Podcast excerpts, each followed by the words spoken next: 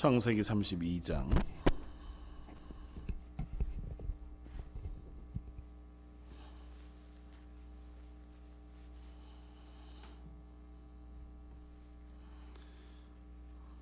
24절로 32절까지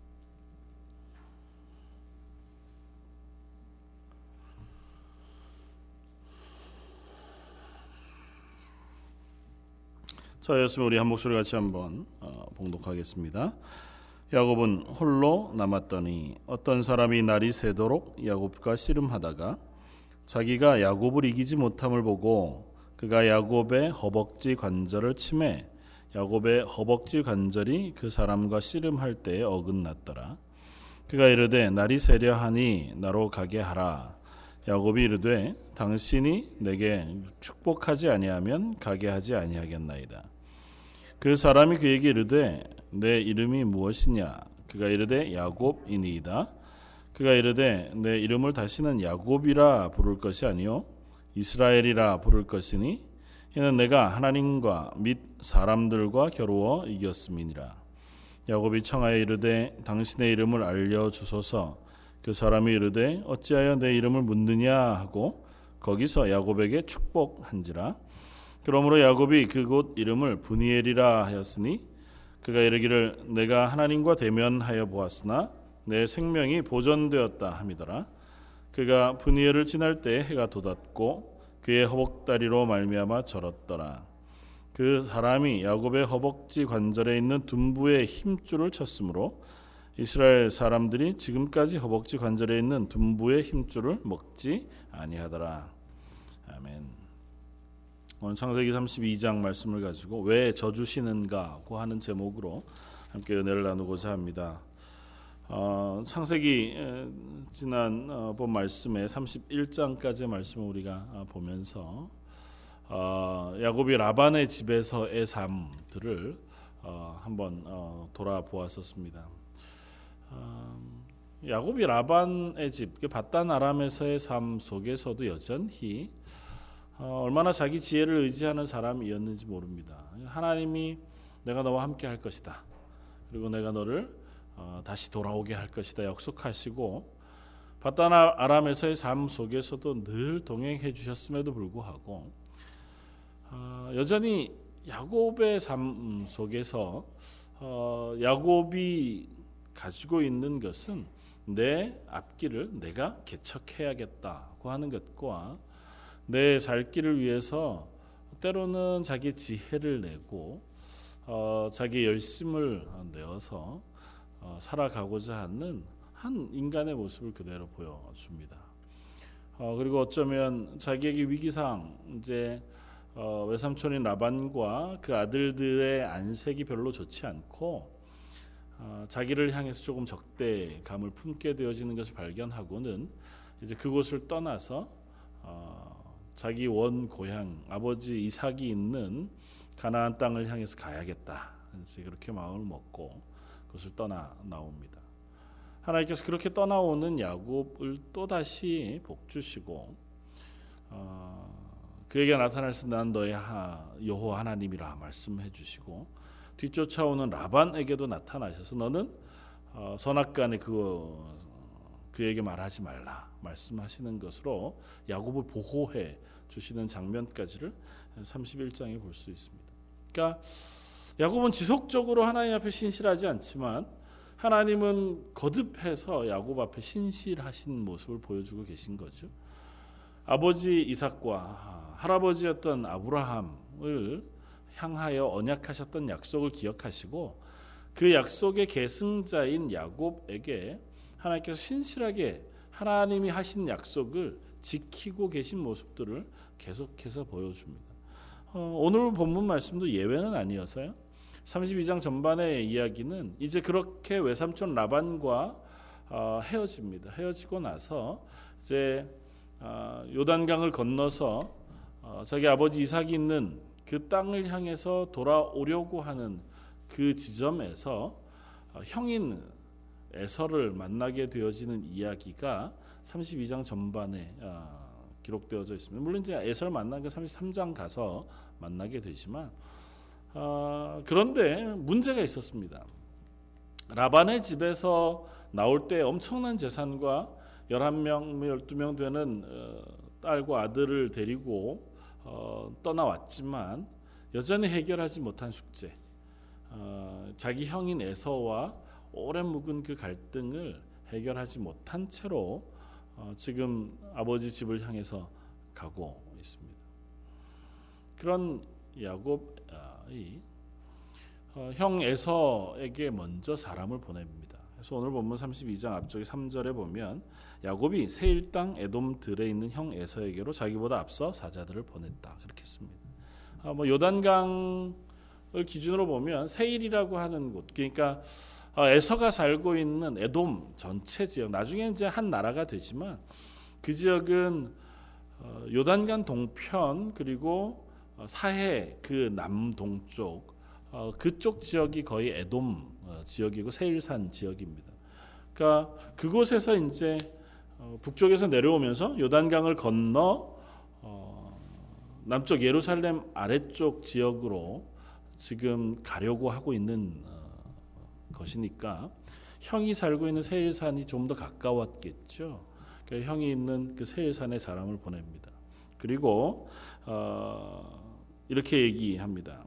너희는 내 주 내 주 에서에게 이같이 말하라. 주의 종 야곱이 이같이 말하기를 내가 라반과 함께 거리하며 지금까지 머물러 있어오며 내게 나귀, 소, 양떼, 노비 수많은 것들이 있으므로 그것을 내가 에서 당신 뭐 형인데 내 주께 음, 은혜 보내어 내 주께 알리고 은혜 받기를 원하나이다 그렇게 말을 전하라고 얘기합니다. 그러니까 최대한 자기가 형으로부터 받고 있는 미움 그리고 복수의 칼날을 피하기 위해서 야곱 나름대로 최선을 다하고 있는 거죠.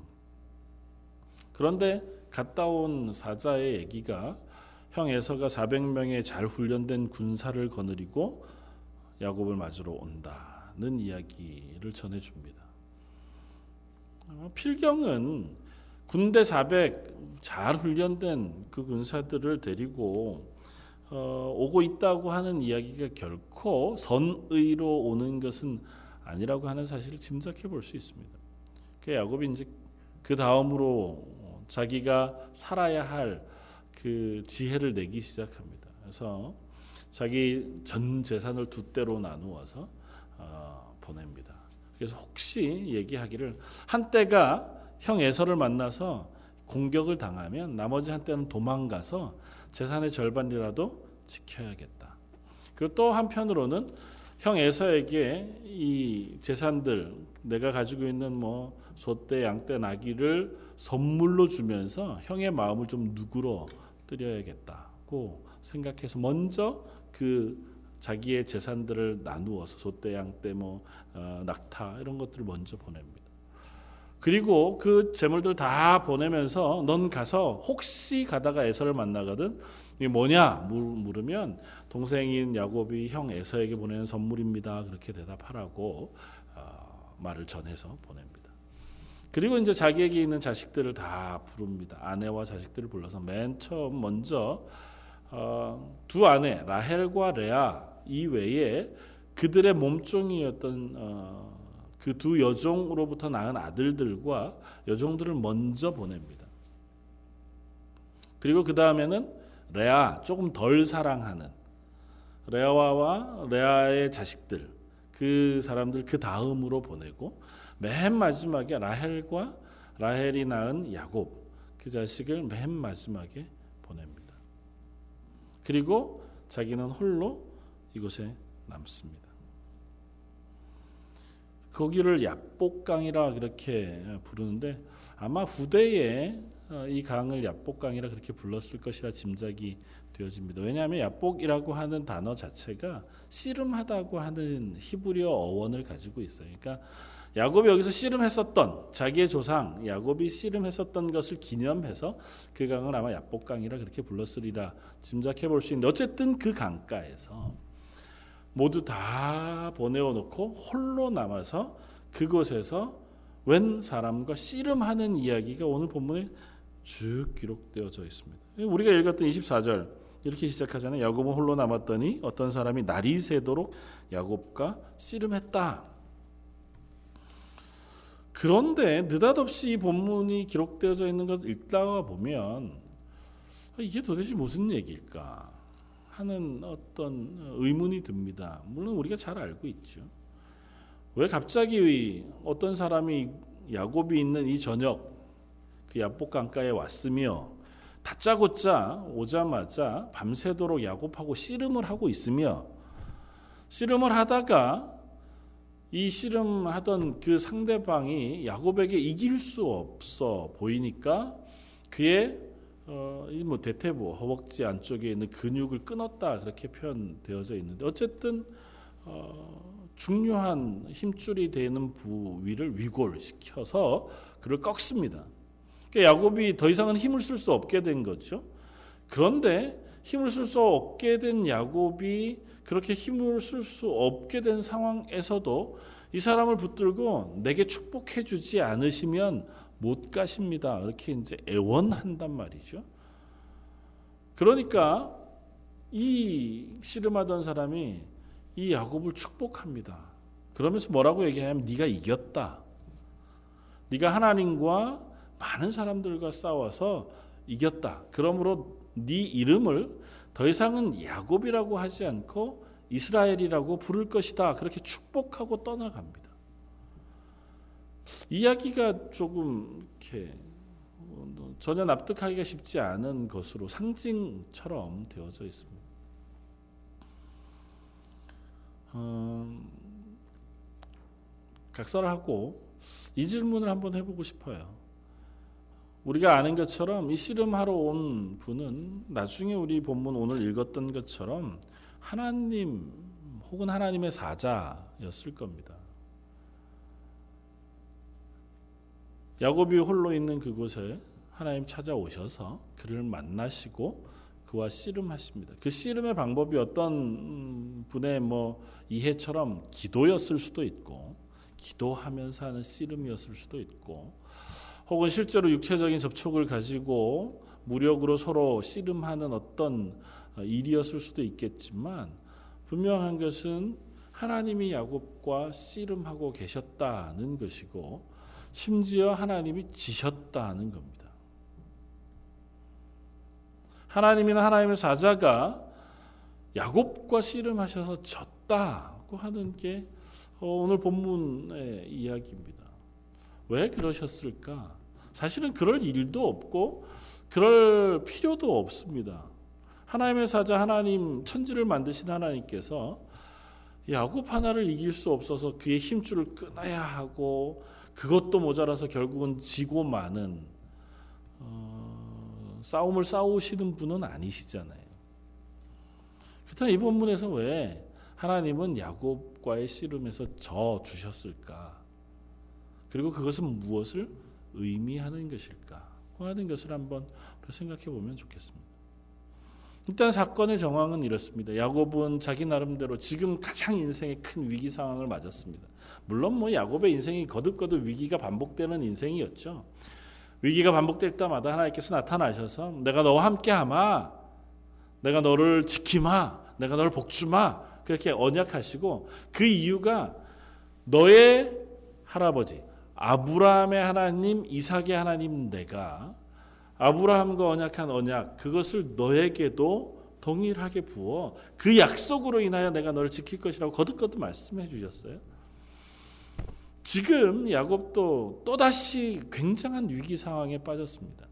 형 에서가 400명을 끌고 옵니다. 아마 당장 이 동이 트고 나면 형을 막다트려야 할 겁니다. 그리고 그 형이 끌고 오는 400명 정도의 군대면 내가 가지고 있는 재산들 다 몰수히 빼앗아 가거나 죽여버리고 자기의 자손들 또 자기 아내 자기까지 모두 다 상해를 입히거나 죽이고도 남음이 있을 만한 그런 힘과 또 그런 분노를 가지고 지금 달려오고 있습니다.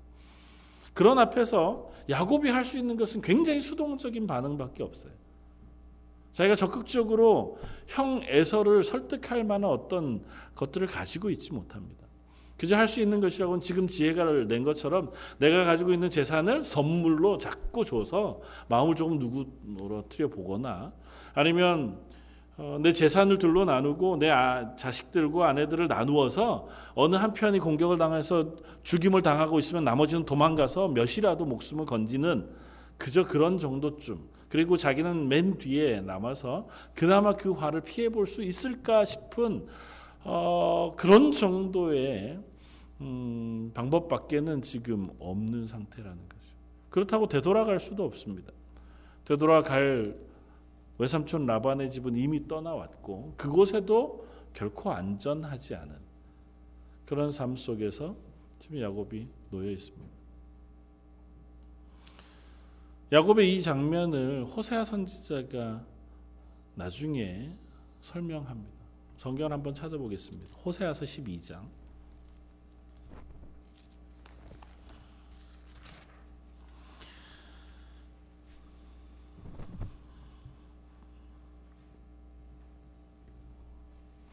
12장 3절 4절. 구약성경 1267쪽에 있습니다. 한번 같이 읽어보겠습니다. 야곱은 모태에서 그의 형의 뒷발꿈치를 잡았고 또 힘으로는 하나님과 겨루되 천사와 겨루어 이기고 울며 그에게 간구하였으며 하나님은 베델에서 그를 만나셨고 거기에서 우리에게 말씀하셨나니 호세아 선지자가 이스라엘 백성들에게 나중에 어, 이스라엘 백성들로 하여금 하나님께로 돌아와라 그렇게 어, 하나님의 말씀을 선포하면서 옛 이야기를 꺼내요. 지금 사실은 창세기, 출애굽기, 레위기, 민수기, 신명기, 모세 오경의 이야기는 이스라엘 백성에게 있어서는 하나님이 우리들의 조상들에게 어떻게 하셨는가에 대한 파노라마와 같은 이야기들을 어, 쓰고 있는 겁니다. 그러니까 그 이야기 중에 한 이야기, 그 이야기 중에서 야곱 이야기를 꺼내면서 야곱은 태어날 때 형의 뒷발꿈치를 잡고 태어났어요. 그러면서 그것이 빌미가 되어서 이름이 야곱이 되었습니다. 늘 남의 뒷발꿈치를 잡고 남의 발목을 잡는 사람. 그렇게 해서 그 사람은 넘어뜨리고 나는 뭔가를 취하는 그렇게 약삭 빠른 사람이었어요. 그런데 그가 하나님과 함께 겨루기까지 했습니다. 어디에서 야복강가에서. 그리고 심지어 여기서 이제 하나님과 겨루되 천사와 겨루어 이기고 뭐 하나님을 이겼다 이렇게 표현하기는 좀 어려웠던 거겠죠. 천사와 겨루어 이겼다고 표현하고 그 뒤에 뭐라고 쓰고 있냐면 그에게 간구하였으며 울며 그에게 간구하였으며 우리가 읽은 창세기 32장 본문에는 야곱이 울며 기도했다는 내용이 나오지 않습니다.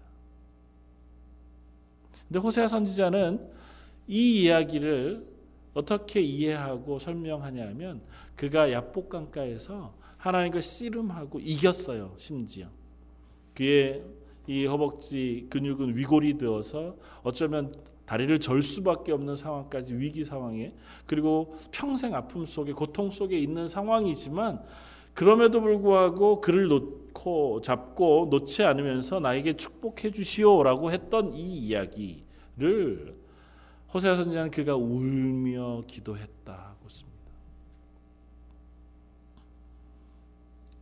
그리고 하나님은 울며 기도한 야곱의 기도를 들으시고 그에게 복을 주셨다는 것입니다.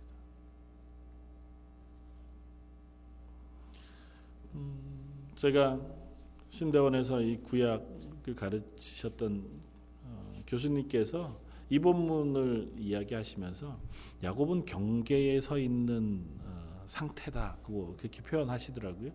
아, 의미 굉장히 인상 깊게 들었습니다. 뭐냐 하면 야곱은 지금 뭐 요단강 경계에 있죠. 강을 건너냐 마느냐고 하는 경계에 있고 또 형을 만나기 전 그리고 라바의 집을 떠나온 그러니까 어쩌면 자기의 삶의 터전에서 일단 어떤 경계선상에 있습니다. 그러면서 자기 신앙 속에서도 하나님을 향한 자기의 마음 속에서도 경계선상에 있습니다. 하나님을 향하여 완전한 신뢰를 가지고 있지 못하고 하나님이 거듭거듭 복을 주셨음에도 불구하고 자기의 힘으로 살던 야곱에서 이제는 하나님과 겨루어 이기고 하나님을 향하여 그 어, 하나님을 의지해 살아가는 이스라엘이라고 하는 이름으로 변경되는 그 경계선상에 놓여져 있다. 그래서 그 변화의 시점에 이 야복강 사건은 굉장히 중요한데 그 변화가 무엇이냐 하면 그 이전에는 자기가 해결할 수 있을 거라고 생각했어요. 뭐든지 어떤 위기 상황이 와도 그가 하나님에게 나아가서 무릎 꿇지 않았습니다. 하나님을 의지하거나 하나님에게 도움을 구하고 하나님의 은혜를 구하고 하나님께서 나의 삶을 책임져 주시기를 하나님께 기대하지 않았어요. 성경 어디에도 나오지 않습니다. 그런데 오늘 본문을 기점으로 야곱의 태도가 바뀝니다. 야복강가에서 더 이상은 자기가 할 수 있는 것이 없다는 것을 스스로 깨닫습니다. 야곱을 찾아온 하나님을 붙잡고 하나님의 도우심이 아니고는 내가 이 위기 상황을 이길 수 없다는 사실을 절절하게 고백하는 거죠. 호세 선자가 쓰고 있는 것처럼 울며 간구하고 있는 겁니다. 하나님, 하나님께서 나를 도와주시지 않으면 하나님께서 이 문제를 해결해 주시지 않으면 하나님께서 나와 함께 계셔 주시지 아니하면 제가 이 위기 상황을 이길 수 없습니다. 저로서는 도무지 더 이상은 방도가 없습니다. 더 이상은 제가 해결할 힘이 없습니다. 밤새 씨름했다고 하는 표현을 그래서 우리는 기도했다고 읽을 수 있는 것 같아요.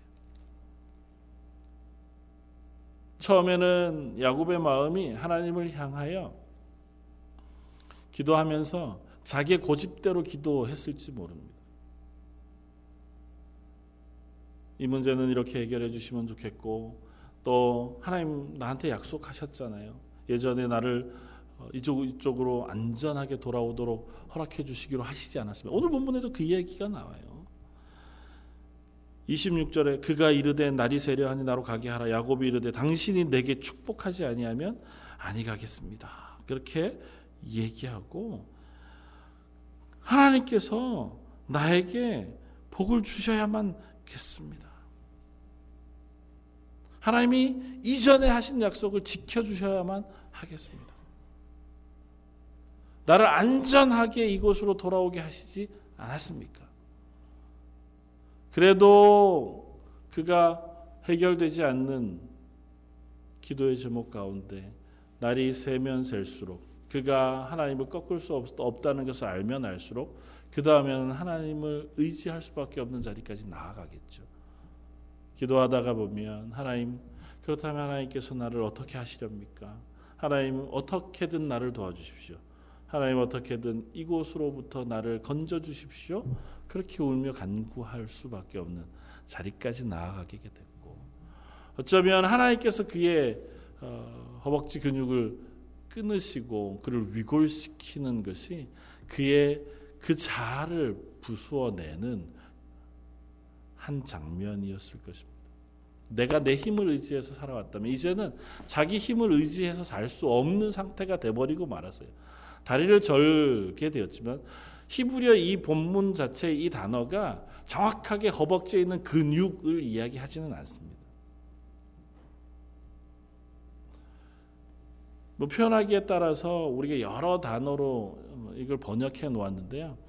어, 신학자들은 보통은 성경 안에는 그렇게 쓰고 있지 않지만 어, 자녀를 대를 이어가는 생식기 부분의 표현을 이렇게 할 수도 있겠다 그렇습니다. 그러니까 어, 그가 더 이상은 자녀를 낳을 수 없는 그리고 남성으로서의 어, 힘을 쓸 수 없는 상태로 만들어 버린 거죠.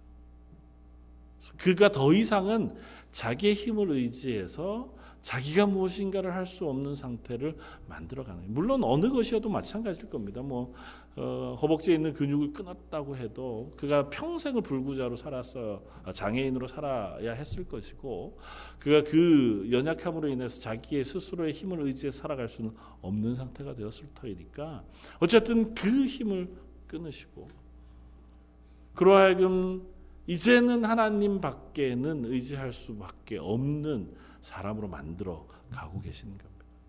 그리고 그가 하나님 앞에 굴복하여 하나님의 은혜를 구하는 자리에 서게 되었을 때 오히려 하나님은 그를 졌다고 표현하지 않고 그래 네가 이겼다고 표현해 주십니다. 네가 승리했다. 어떻게? 믿음으로. 하나님 앞에서 이제 믿음으로 사는 하나님의 언약을 의지해서 살아가는 언약의 사람으로 변화되었다고 표현해 주시는 겁니다. 그러니까 사실은 야곱이 졌지만 하나님은 그가 이겼다고 표현해 주시고 그의 이름을 바꾸어 주세요. 이스라엘이라고 부릅니다. 하나님과 겨루어 이겼다고 하는 표현입니다.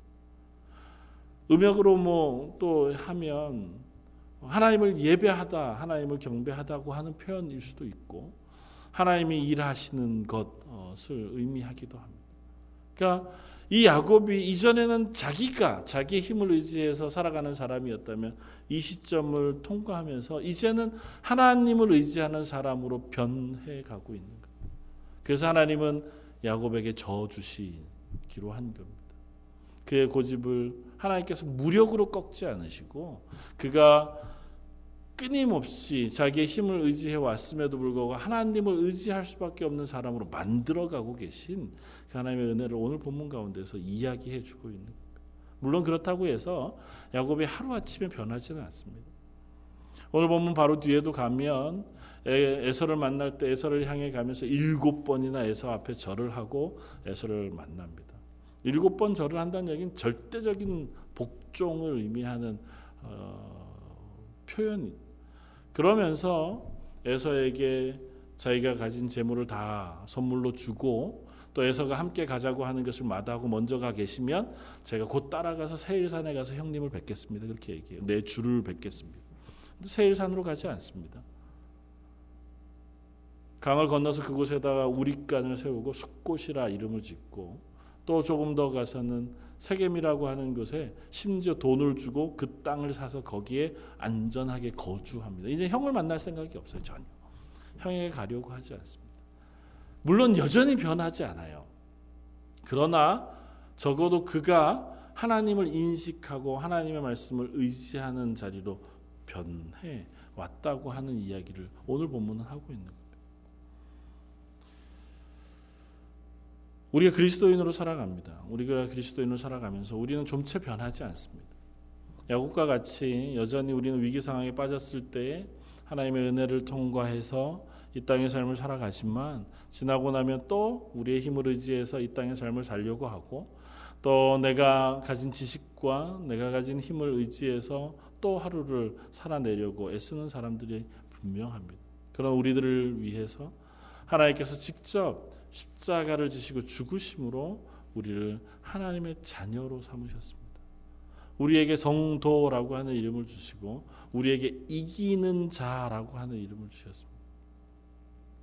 그래서 우리는 사망 권세를 이기고 하나님 나라의 영원한 생명을 얻은 존재로 세워 주셨습니다. 그럼에도 불구하고 그리스도인 되어지고 구원받아 하나님의 자녀가 되었음에도 불구하고 여전히 어쩌면 야곱과 같이 또 어, 완전히 서, 신실하게 살아가지 못하는 사람들일 수도 있습니다.